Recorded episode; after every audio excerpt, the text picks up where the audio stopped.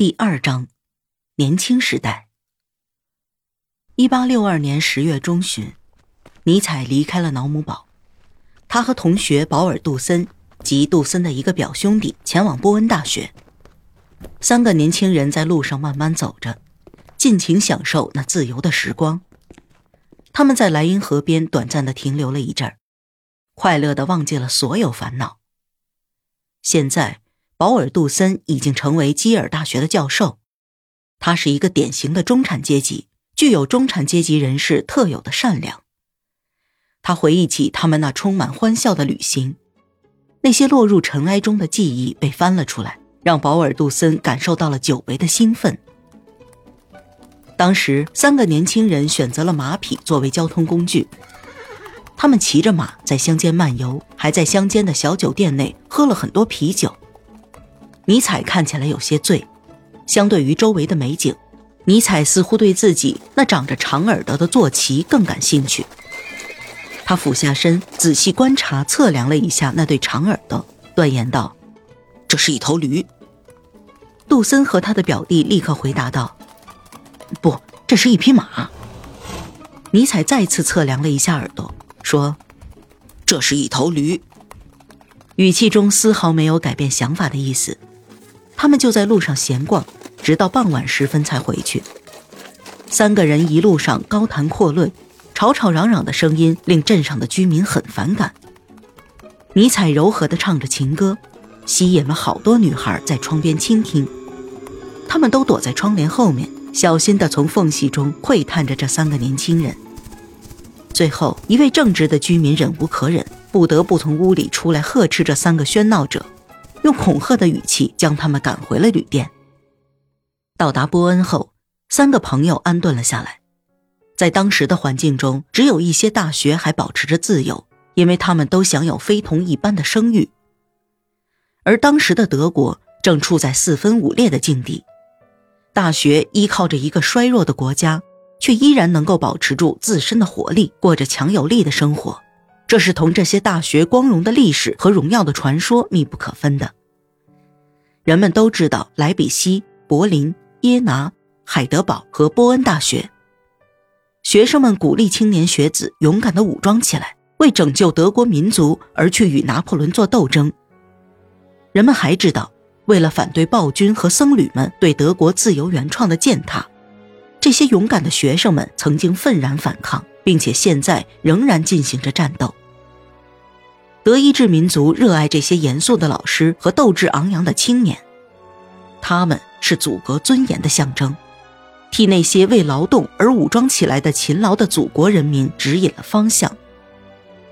少年们都把自己学生时代的梦想视作人生的顶峰，温柔的姑娘也将纯洁高尚的学生作为自己暗恋的对象，尤其是对富于梦想的德国人来说，没有什么会比大学的梦想。更具吸引力了。整个国家都为这些充满知识、勇气、美德和欢乐的杰出学校而感到骄傲。到达波恩后，尼采和伙伴们都为自己的所见所闻而激动。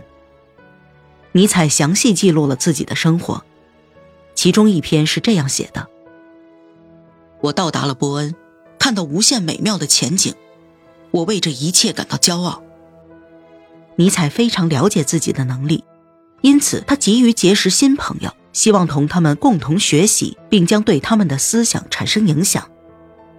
波恩大学的风气是集体学习，大多数学生都习惯于结成社团，共同进步。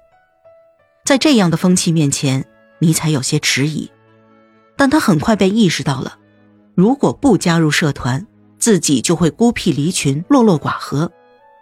因此，他加入了其中的一个学生协会。在给朋友格斯道夫的信中，他这样写道：“我走这一步是经过了深思熟虑的。我放弃个性，是因为我知道放弃之后会收获更多。”在接下来的几个星期里，尼采尽量让自己融进新的生活中，但是他依然保持了自己一贯的严谨作风。他不沾烟酒。却淋漓尽致地享受学术讨论和水上泛舟带来的简单乐趣。他喜欢去河畔的饭馆吃饭，黄昏时和朋友在回家的路上即兴合唱。他沉浸在这样的生活之中。为了成为一个完美的学生，他甚至希望能够进行一次决斗，甚至为自己选择了一个合适的同学作为对手。他对那个同学说：“我是新生，想进行一次决斗，你是我最好的对手，让我们开始吧。”对于尼采的要求，那位同学给予了非常乐意的答复，这让尼采倍感兴奋。很快，尼采就对这样的生活感到了厌倦。快乐的情绪也随之烟消云散了。十二月初，他的娱乐生活开始变得越来越少，他又开始重新回到了从前的状态。不安的情绪再次袭来，而亲人的远离让他倍感孤独。随着圣诞节和新年的到来，他内心的伤感愈加明显。从他给母亲写的一封信中，我们可以推测出他当时的心情。我喜欢的节日有周年纪念日、圣希尔维斯特节和生日。正是这些节日的存在，我们的灵魂才能得到暂时的休息。也只有在这些时候，我们才能发现自身的问题，获得快乐的时光。毫无疑问，经常去经历这种时光是一件非常简单的事儿，而且他们也能促成一些关键的决定。但是。我们却很少给予自己这样的机会。在这些时刻里，我总是习惯重新翻出从前那些手稿和信件，全身心为自己记下一些感想。在这短暂的一两个小时里，一个人似乎可以超越时间和自己。过去能给前进带来力量，因为当一个人在对过去进行了言简意赅的回顾时，他就会对前面的人生道路怀着更多的勇气。坚定自己前行的决心，而美好的愿望和家人的祝福更像细雨一般。当他们温柔地洒落心间时，那便是世界上最美好的事情了。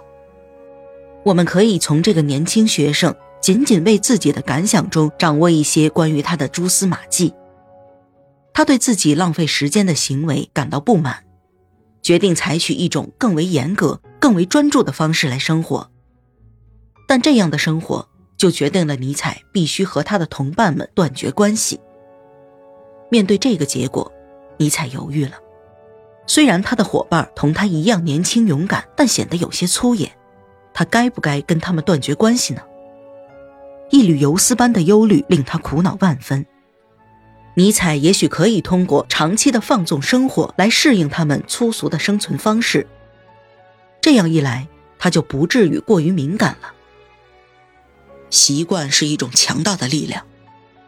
他在给格斯道夫的信中说道：“当一个人对出现于眼前的邪恶没有了源自本能的反感，那么他就走得太远了。太远了。”